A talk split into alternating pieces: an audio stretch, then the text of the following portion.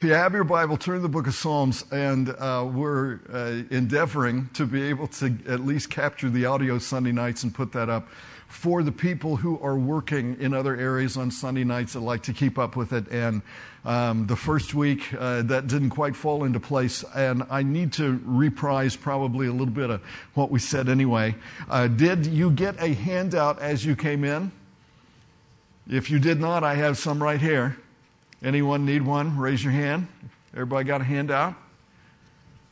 A couple people.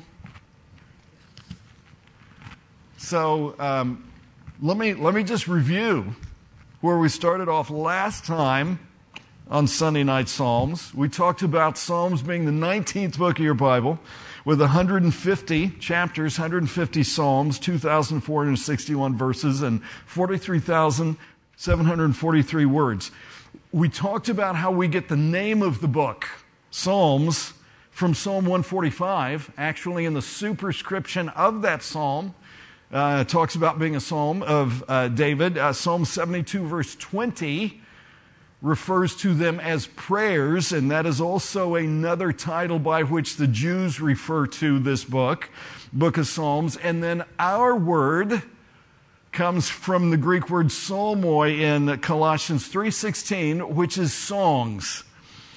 So we talked about the date that the Psalms were written and how the oldest one was written by Moses. That's Psalm 90, written by Moses in 1490 BC. The youngest psalm is Psalm 1, which was placed as a preface, I'm going to say, to the entire book of Psalms, about 444 BC. And it is one of those orphan psalms that doesn't necessarily specifically say in the front who it is by. I think Ezra would have been the one in 444 who kind of compiled everything in a, in a final format, uh, which then ends up being kind of more or less as the Jews are able to receive their Old Testament going into the time of Christ. Who wrote the Psalms? We know of eight individuals. So, so there's maybe 40 ish Psalms that are totally anonymous. The rest either have someone's name connected to it or we can, we can surmise. Uh, so, David, for example, 73 of the Psalms are specifically said to be by him, but um, there are another four that we know also belong to him for various reasons, like in the New Testament when they're quoted, they, they're said to be by David and things like that. So he, so he comes up with like a good number 77. Uh, Asaph, and we talked about the Psalms that Asaph wrote, 73 to 80 and, and Psalm 50. The sons of Korah, Psalms 42 to 49, 84 and 85, and Psalm 87. And how, how cool that was that Korah, who rebelled against Moses, and the earth swallowed him and his, you know, him and his uh, stuff up, that the children were not condemned because of the sins of the father. And actually, whereas Korah was also a Levite, like Moses was, so his children end up being part of the group that David assigned to work with the music at the temple. So at the time David organizes things for the temple, so he had the tabernacle of David set up in Jerusalem, but he's getting everything ready for the temple that Solomon was going to build. And he organizes 24 courses or 24 divisions of priests. So you're going to handle the worship aspect of what was going on there because he knew that, that, you know, just like four goals of discipleship, you got to start with worship. And then those Levites have to get out the word. And then this is the thing as people come and assemble here that makes them part of the body, congregating together like that. And then, you know, we're supposed to be lights to the world. And so really you got all four goals of discipleship right there. So the sons of Korah, they're, they're in one of those 24 sections of servants that David had set up. Jeduthun, Psalms 39, 62, and apparently conducted Psalm 77. Solomon wrote or commissioned Psalm 72 and 127. Heman the Ezrahite, Psalm 88. Ethan the Ezrahite, Psalm 89. And Moses, Psalm 90. Why do we have the Psalms? In order to find that out, we um, looked at um, Psalm 16, verse 4 And actually, that was, that was actually a typo. Wasn't it supposed to be 1 Chronicles 16.4? Maybe it's supposed to be 1 Chronicles 16.4, which says three things. To record, to thank, and to praise. And that's what the Psalms are for. So the Gospels inform us of the fact that Jesus prayed.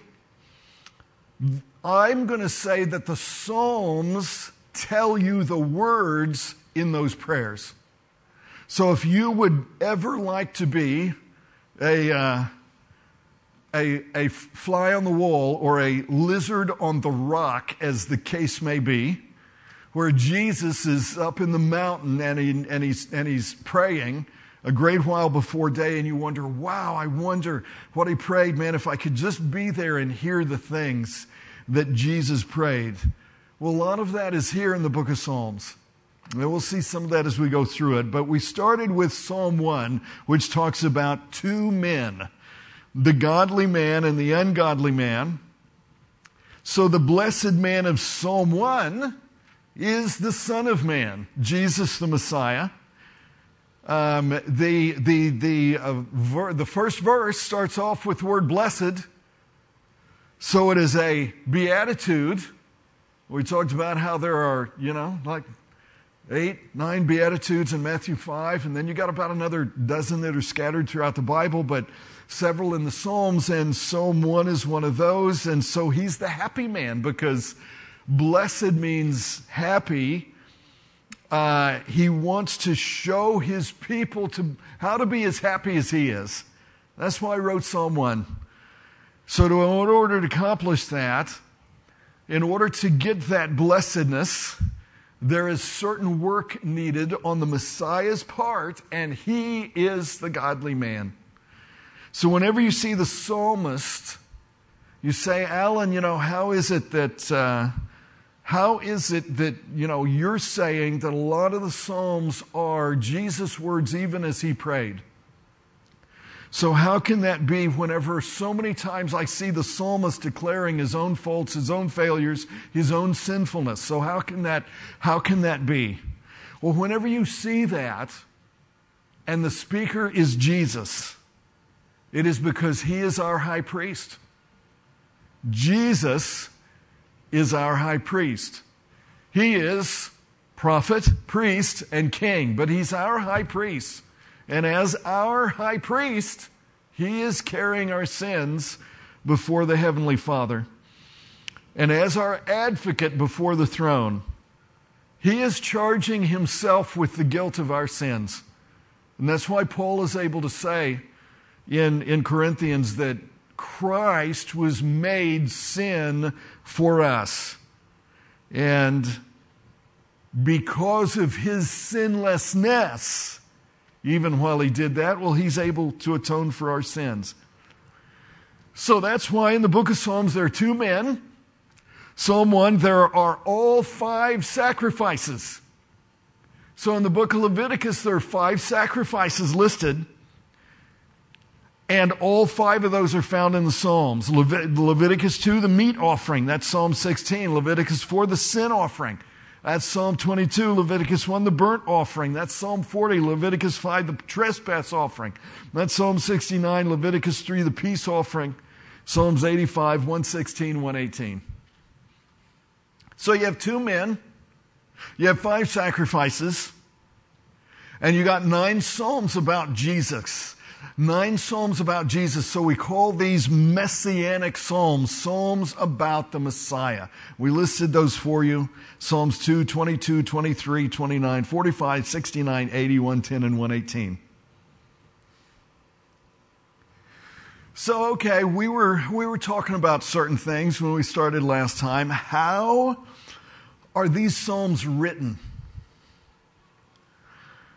Well, about 50% of the Psalms are inscripturated to us as poetry. And so this is important in understanding the sense of what God is communicating through the book of Psalms because the Holy Spirit inspired the book of Psalms through a human context. And that human context is this. How they were written is this. It's, it's rhythm, not rhyme. Rhythm, not rhyme. In other words, our poetry, English poetry, we tend to rhyme words at the end of the line. That's not the way the Hebrews did it. Uh, poet, Bible poetry was written to be accompanied with music on the lyre, and the lyre was uh, not quite our guitar. It, it, it, was, but it was an instrument that you would pluck or strum, kind of like a handheld. Um, uh, I don't know, a handheld. What is what is that? What is that big stringy thing that that harpsichord? What? Harp. Yeah. Well, it's like a handheld harp. So that so so that means since it's rhythm, it's not rhyme. The music is lyrical and it is rhythmic. W. Graham Scroggie, who was one of the successors to Charles Spurgeon at uh, Brooklyn uh, at uh, Metropolitan Tabernacle in London, Scroggie says this: the Psalter has been called the hymn book of the Hebrews, but there's a difference between hymns and these psalms. The word psalm that Hebrew word mizmor that we talked about means a composition set to music. And it speaks of the music rather than the psalm, but for, except for the lyre, but for the lyre, it, I mean, if it hadn't been for that in particular instrument, we might never have had lyrics.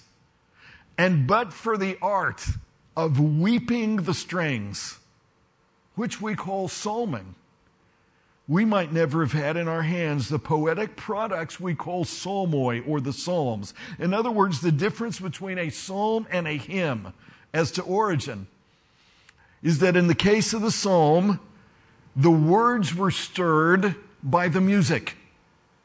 David took out his lyre, he started playing music, and you know, just words came to that. In the case of our hymns, the music is stirred by the words.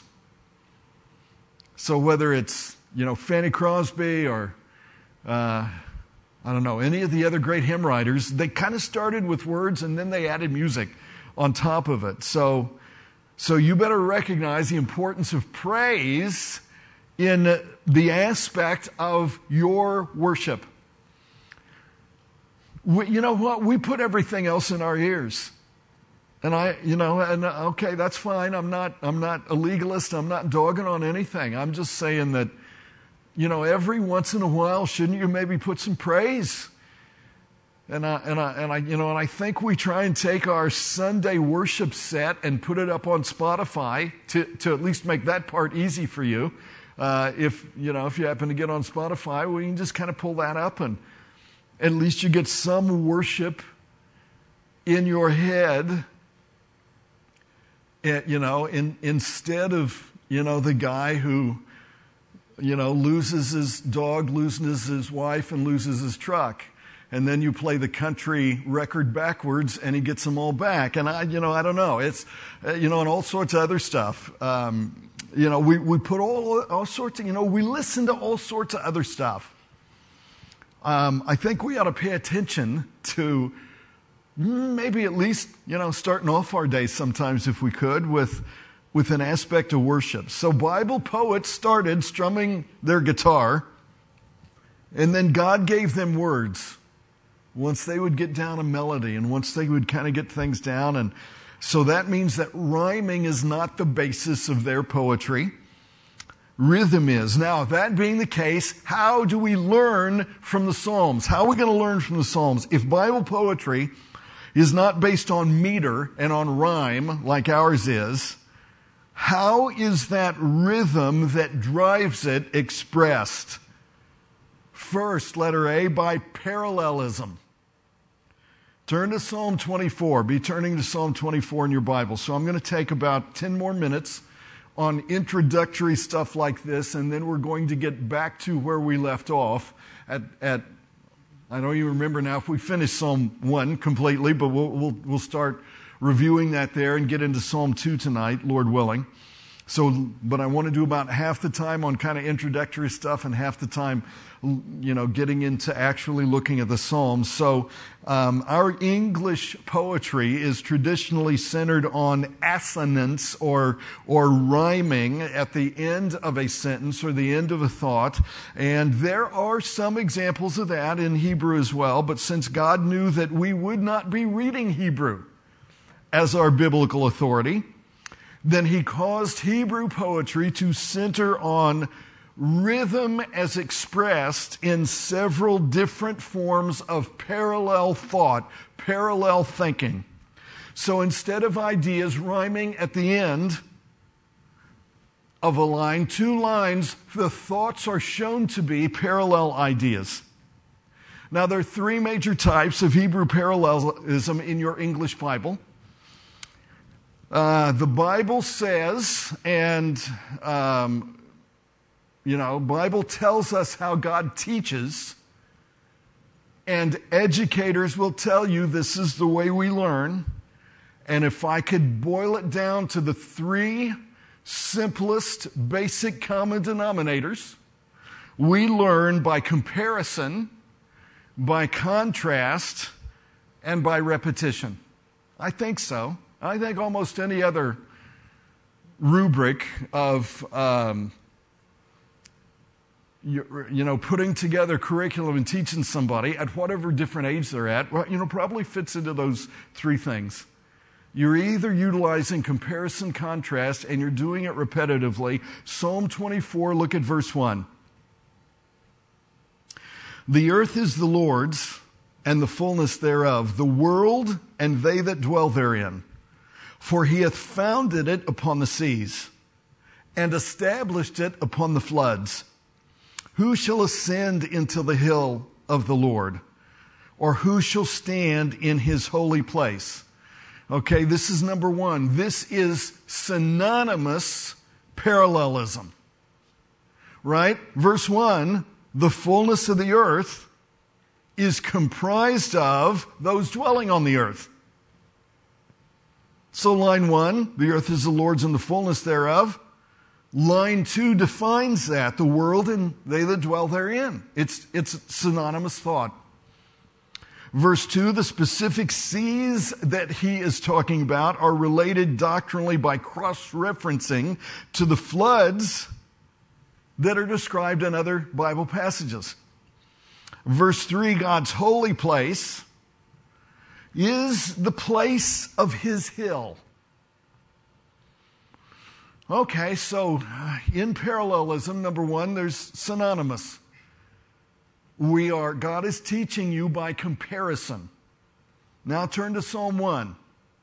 Back to Psalm 1.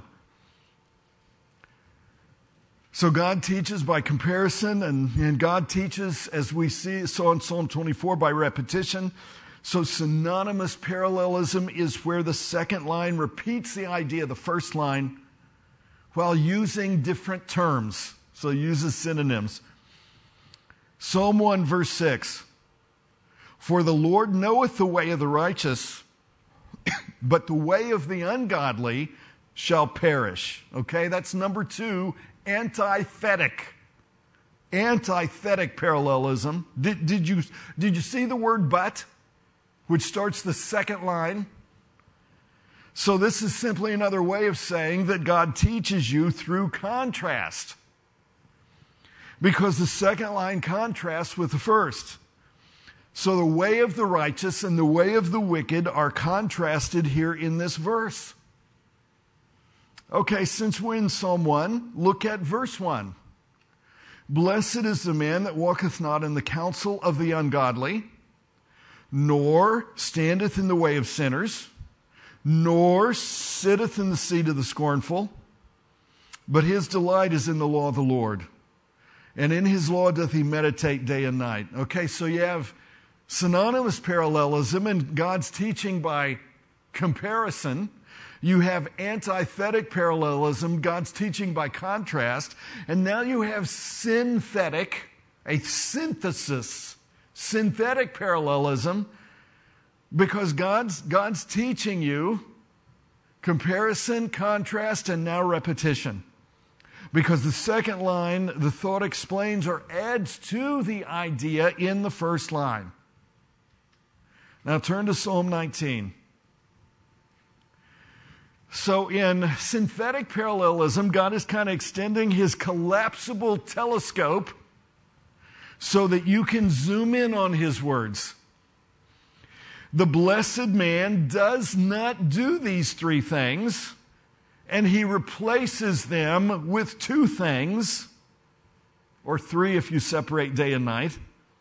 Okay, so he, he doesn't walk in the counsel of the ungodly. He does not stand the way of sinners. He does not sit in the seat of the scornful. He Scornfully replaces that with his delights in the law of the Lord, and in his law doth he meditate. Meditates day, meditates night. Psalm 19, did I say turn to Psalm 19? Psalm 19, verse 7. The law of the Lord is perfect, converting the soul. The testimony of the Lord is sure, making, making wise the simple. The statutes of the Lord are right, rejoicing the heart. The commandments of the Lord is pure, enlightening the eyes. The fear of the Lord is clean, enduring forever. The judgments of the Lord are true and righteous altogether.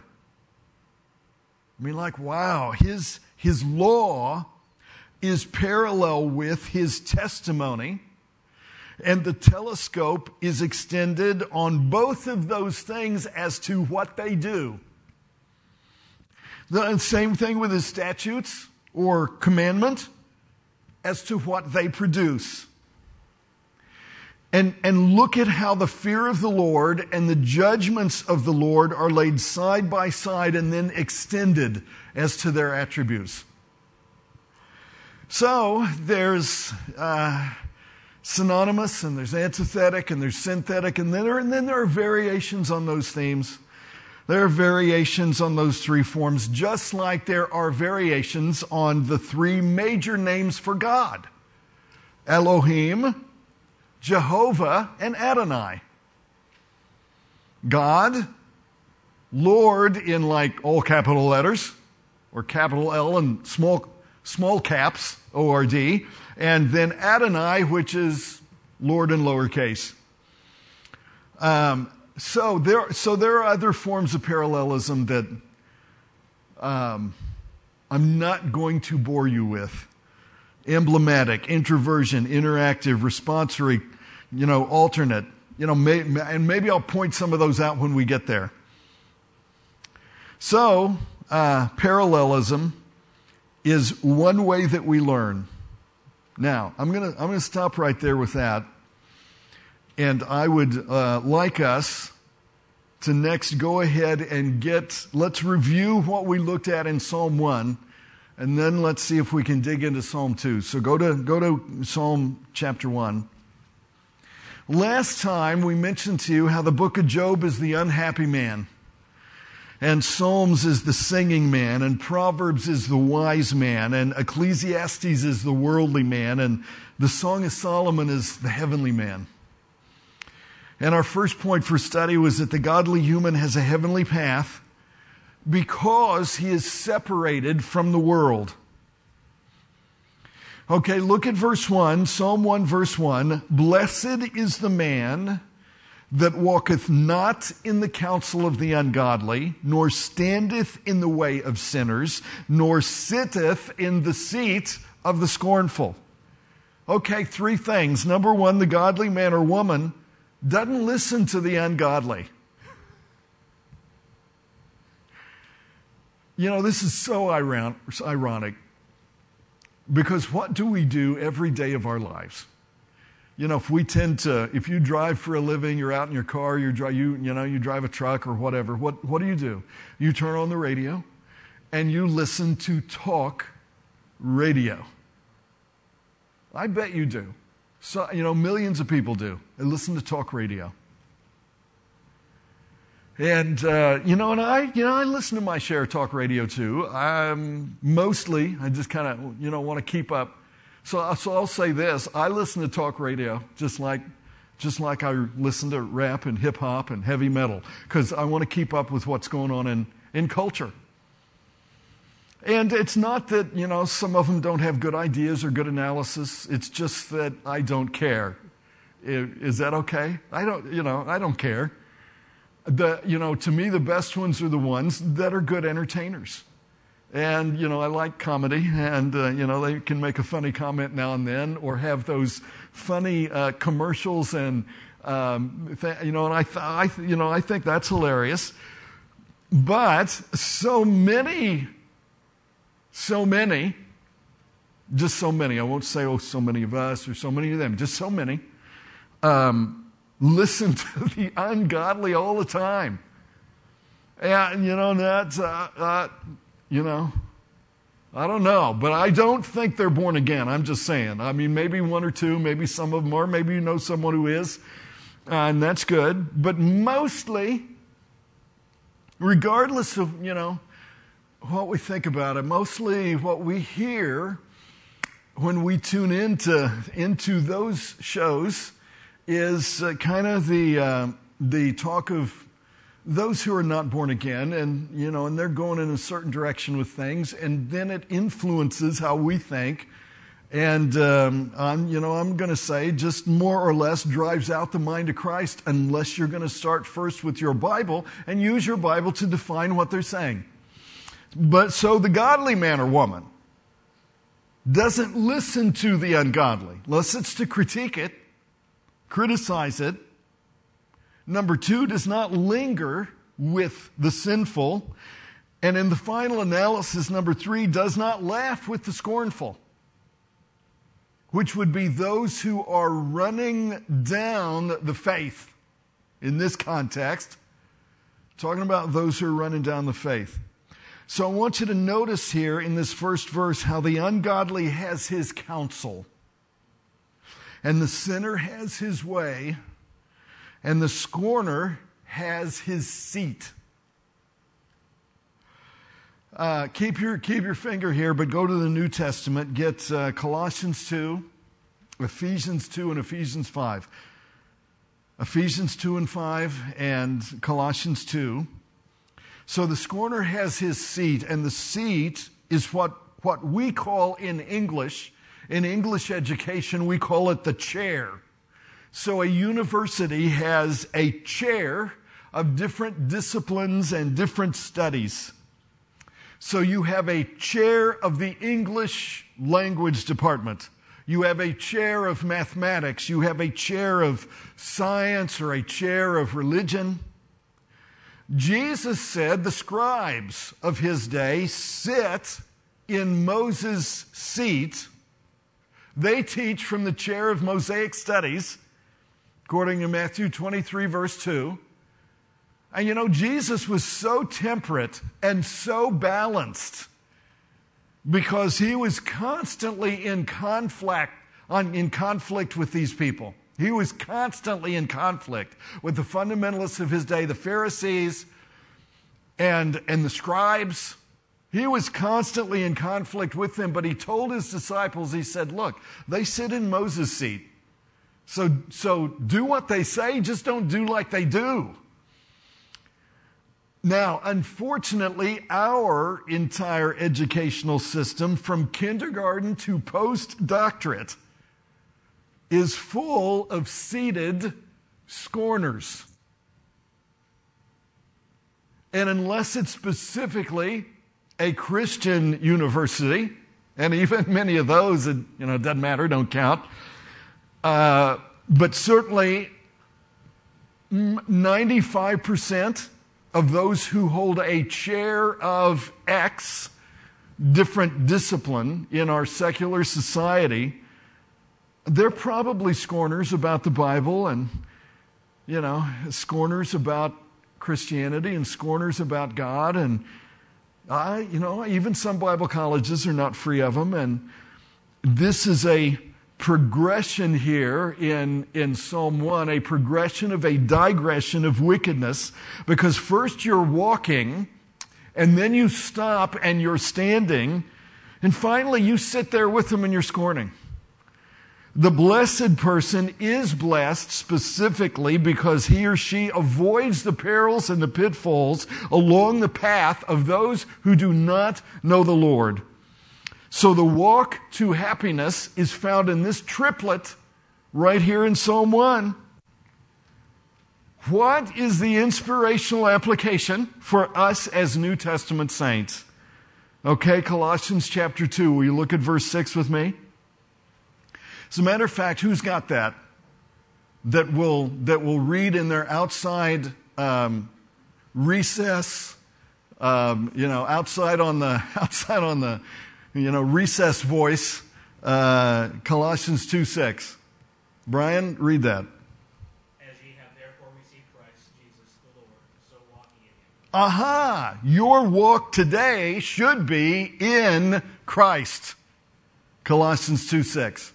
That's what we walk in. Okay, Ephesians 5, verses 10 and 11. Anybody else want to use their playground voice? Ephesians chapter 5, verses 10 and 11. proving what is acceptable unto the Lord, and have no fellowship with unfruitful works of darkness. Okay, wait, let's see. Is that Ephesians 5? Oh, that's 6. Do I want 5 or 6? Oh, I'm sorry. Another one of my typos. Finally, Yeah, that's it. be strong in the Lord and in the power of his might. Put on the whole armor of God that ye may be able to stand against the wiles of the devil. That's it. Ephesians 6, verses 10 and 11. Your standing today should be in the power of his might.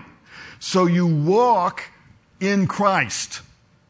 When you stop and stand, which is all you have to do to win, is stand, you're standing in the power of his might. Okay, third, third verse, Ephesians 2 6. Anybody with the playground voice? Ephesians chapter 2. and hath raised us up together and made us sit together in heavenly places in Christ Jesus. Well, there, there you go. Your seat today is with Jesus in heavenly places.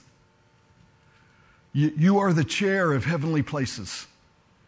You, uh, you sit, your seat is with Jesus in heavenly places. And it is from there that you are authoritatively able to speak about what, what ought to be going on in somebody's life and what's going to fix them and what's going to heal them and what's going to make it better. So, what that means is a practical application of Psalm 1 in order to, to us, and this is the second point for study, is that the godly human has pleasure simply because he is satisfied with God's word. I'm pleased because I'm satisfied with God's word. I'm satisfied with what it says. I'm satisfied with what it teaches me. And you know, when things don't go my way, I'm satisfied with the way the Word of God defines the situation that's not going right. And gives me the faith, like we talked about this morning, I've got the faith to find the hope and the love in this situation.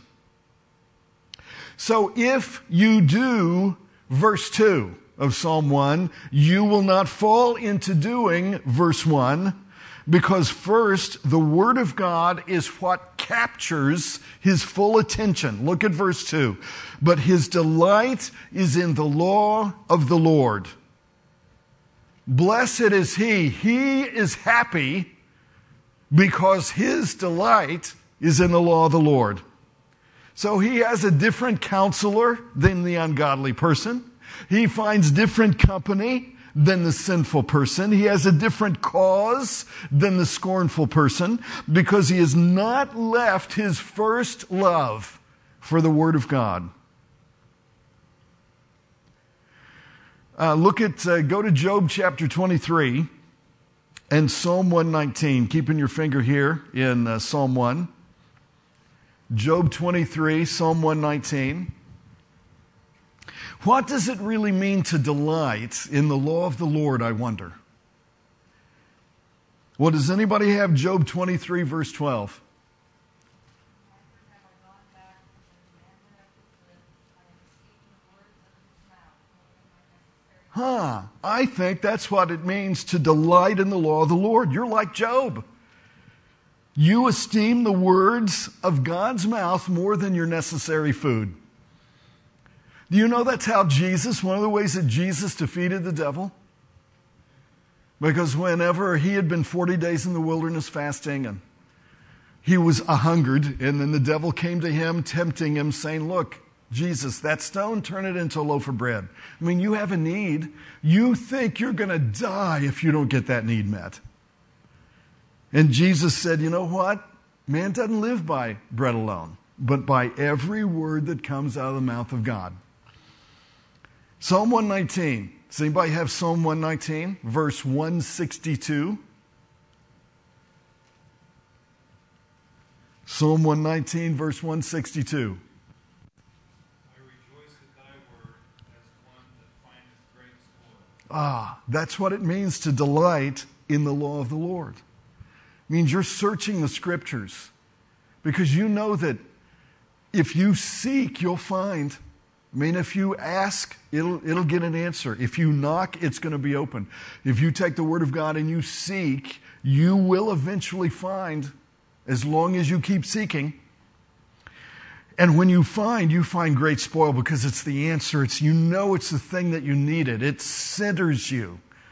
It gets you grounded and stabilized in, in a foundation of faith. So first, the Word of God is what captures his full attention. Second, second, the Word of God is what claims. So it captures his full affection. It claims his full attention. Verse two. And in his law doth he meditate day and night.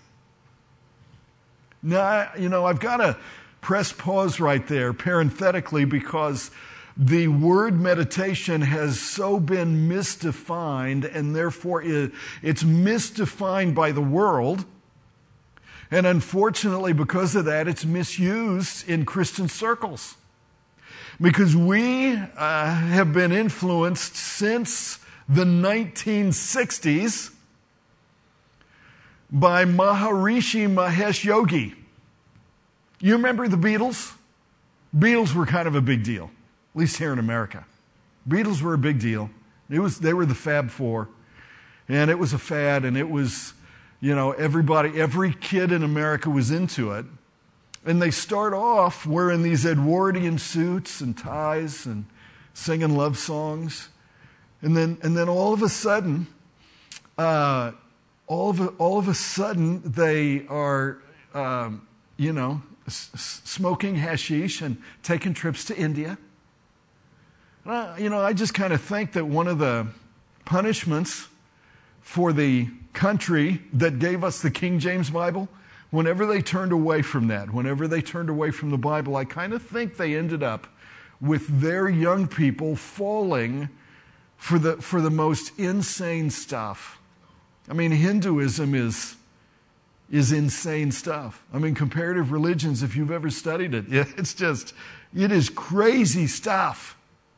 But because of their contact with him and bringing him and what he taught back here to America, then yoga coming from the yogi and the, the Hindu idea of meditation has come down into the American consciousness. And therefore, the ironic thing is that mindfulness means emptying your mind. And it means, um, you know, I, I think this is a trap for all unwary warriors of the Lord. It means you consciously disengage your mind from reality or even from your own personality. Well, that's not that's not Bible meditation. So, so I gotta, you know, I gotta make sure you understand the biblical definitions of this word because meditation in the Bible means to deliberately and consciously engage your mind with the truth that is spoken in God's word. So meditation is where you come into God's presence with an open Bible. And then you ask questions as you look through it. Let me suggest some to you. Questions like Is there any sin in this passage for me to avoid? Is there any promise in this paragraph that I can claim? Is there any truth in this chapter that I've never seen? And while I am at it, let me tell you how to do Christian journaling. Because I know some, you know, a lot of people enjoy do, doing journaling, but the only type of journaling they think about doing is journaling kind of as a stream of consciousness, a record of the stream of consciousness of their own thoughts. And I suppose that can have some cathartic, even calming effect at the moment you're doing it. And then you look back and open those notebooks three years later, and it's like, what was I thinking? Okay, that's the, you know, a lot of people enjoy that type of journaling. But uh, if you want to do Christian journaling, Christian journaling, biblical journaling means that you read until you find yourself in the Psalms, for example, and you find, you find in a passage, in a chapter of a book, you find exactly what you're going through. You find exactly how you're feeling. And then you get your journal and you start noting the answer to some of those questions that we suggested that you ask. And you start making an exact record of kind of what God is saying. Where, where he's, if you can find yourself in the Psalms, Keep reading and see where God takes you. Journal that. Why don't you? And, you know, and if you can't verbalize it in your journal, then you didn't learn anything. I don't know. I don't know what else to say. I mean, if you can't put it down, well, what did you learn then? Because the goal of any comfort God gives you just like 1 Corinthians 3 talks about, the goal of any comfort God gives you is so you can comfort someone else with it. Well, if you can't put it down and put it into words, how are you going to comfort anybody else? You didn't learn anything.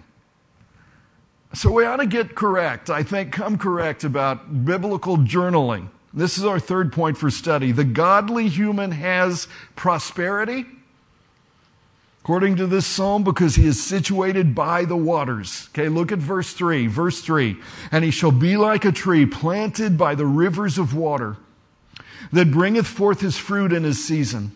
His leaf also shall not wither, and whatsoever he doeth shall prosper. So, in, in terms of Bible typology, you need to take note. If you're taking any notes, you ought to take note about this.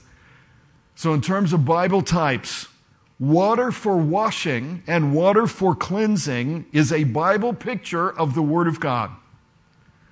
Ephesians 5:27 talks about Jesus cleanses us with the washing of water by the word.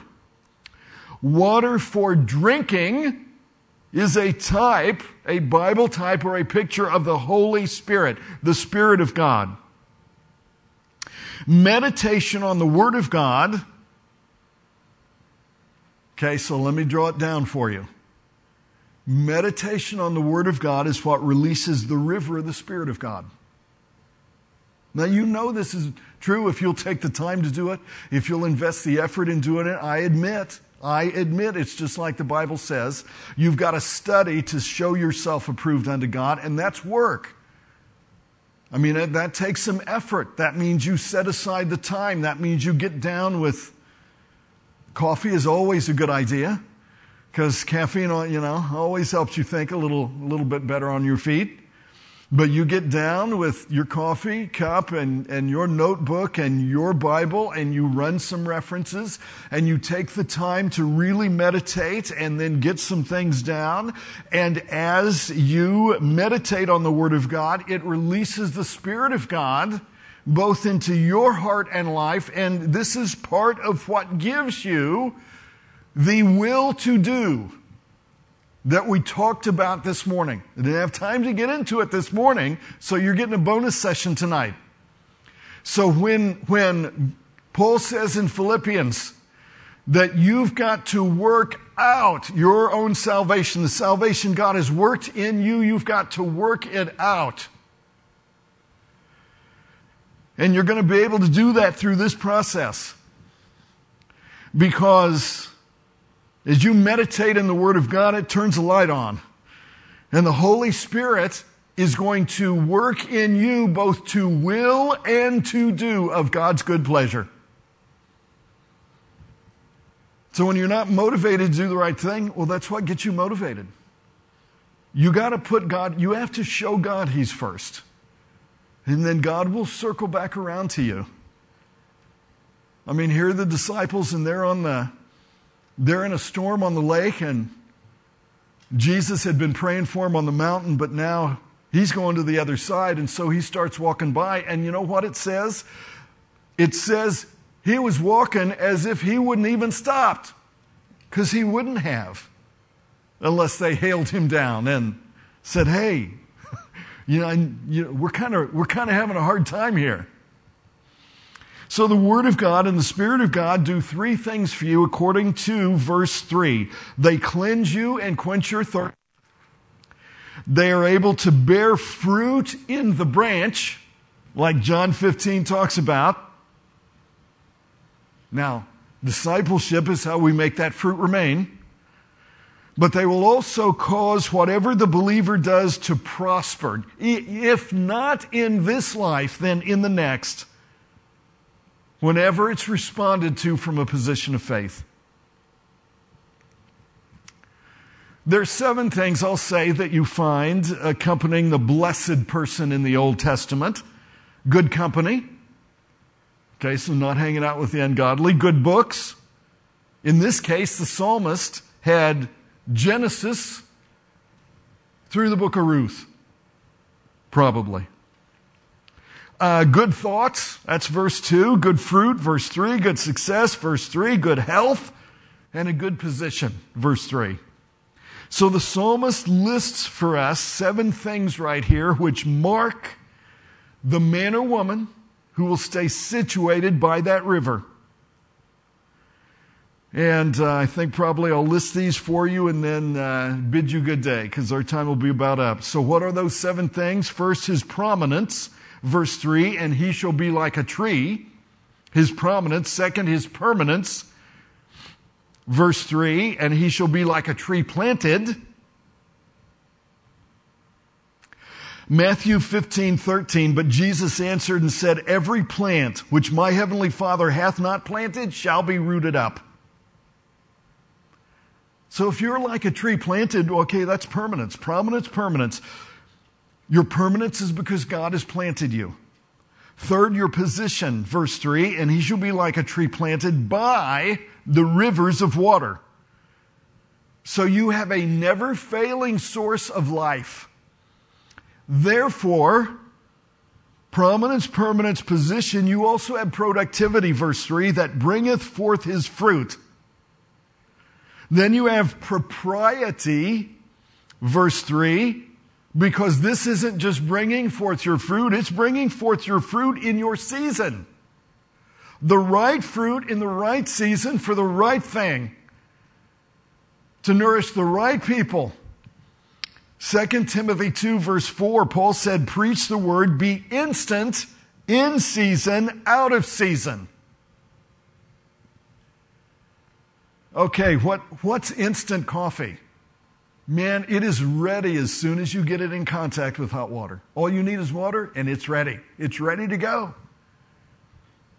What is instant oatmeal? I don't like instant oatmeal. I like the old fashioned oatmeal because, you know, I don't know if I'm part horse or what, but I like, kind of like to chew. Uh, but instant oatmeal is just, I mean, it's ready as soon as it comes in contact with water, hot water. It is ready for you. Be instant, in season, out of season, that word instant is also translated be at hand, to stand, to be present. So we've got to be ready for any season. But the point of verse 3 is we bring forth the fruit needed for that particular season. And we do it whether, whether it was seasonal or not, because we were ready. So you've got his prominence, permanence, position, productivity, propriety, and then number six, is perpetuity. Verse three, his leaf also shall not wither.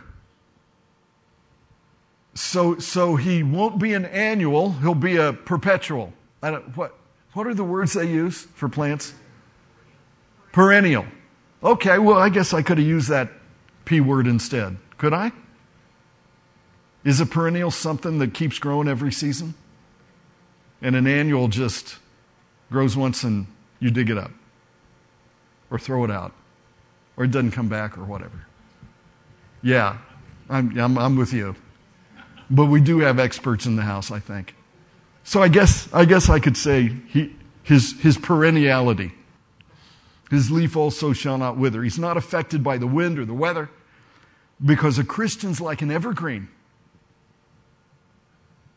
Wait, we are the true Christmas tree. Now, I know we've not even had Halloween yet, but the, the, stuff's already out. We are the true Christmas tree. And then finally, his prosperity. Verse 3 And whatsoever he doeth shall prosper. So I want you to turn to Jeremiah 17. Jeremiah 17, and uh, I'll read this passage to close because we're just almost out of time. Jeremiah gives us additional details. So this is the cross reference that you should add into Psalm 1, verse 3. Jeremiah 17, verse 7. Blessed is the man that trusteth in the Lord, whose hope the Lord is. For he shall be as a tree planted by the waters, and that spreadeth out her roots by the river and shall not see when heat cometh, but her leaf shall be green, and shall not be careful in the year of drought, neither shall cease from yielding fruit. Okay, additional details. His roots spread out, searching the river for nutrients. He will be removed before the heat comes on. Well, that's the rapture we, we won't see the heat. We won't see when the heat cometh. We won't be here for the tribulation. Uh, when he does go through a year of drought, he doesn't have to worry because he prayed. Just like Elijah prayed after three and a half years, and it rained. James 5.18. So he shall not be careful in the year of drought. Well, all we got to do is pray. Uh, and having done that, until the day that he dies, he will yield the fruit of the Spirit. Neither shall he cease from yielding fruit. So, this is a crazy good psalm, and uh, we're not finished with it yet. So, Lord willing, um, next time we get together, we'll give you a little bit more introduction on Psalms, and we'll work again at getting through Psalm 1 and getting into Psalm 2, and uh, then just kind of take it up from there. So, my time is up. I thank you for yours.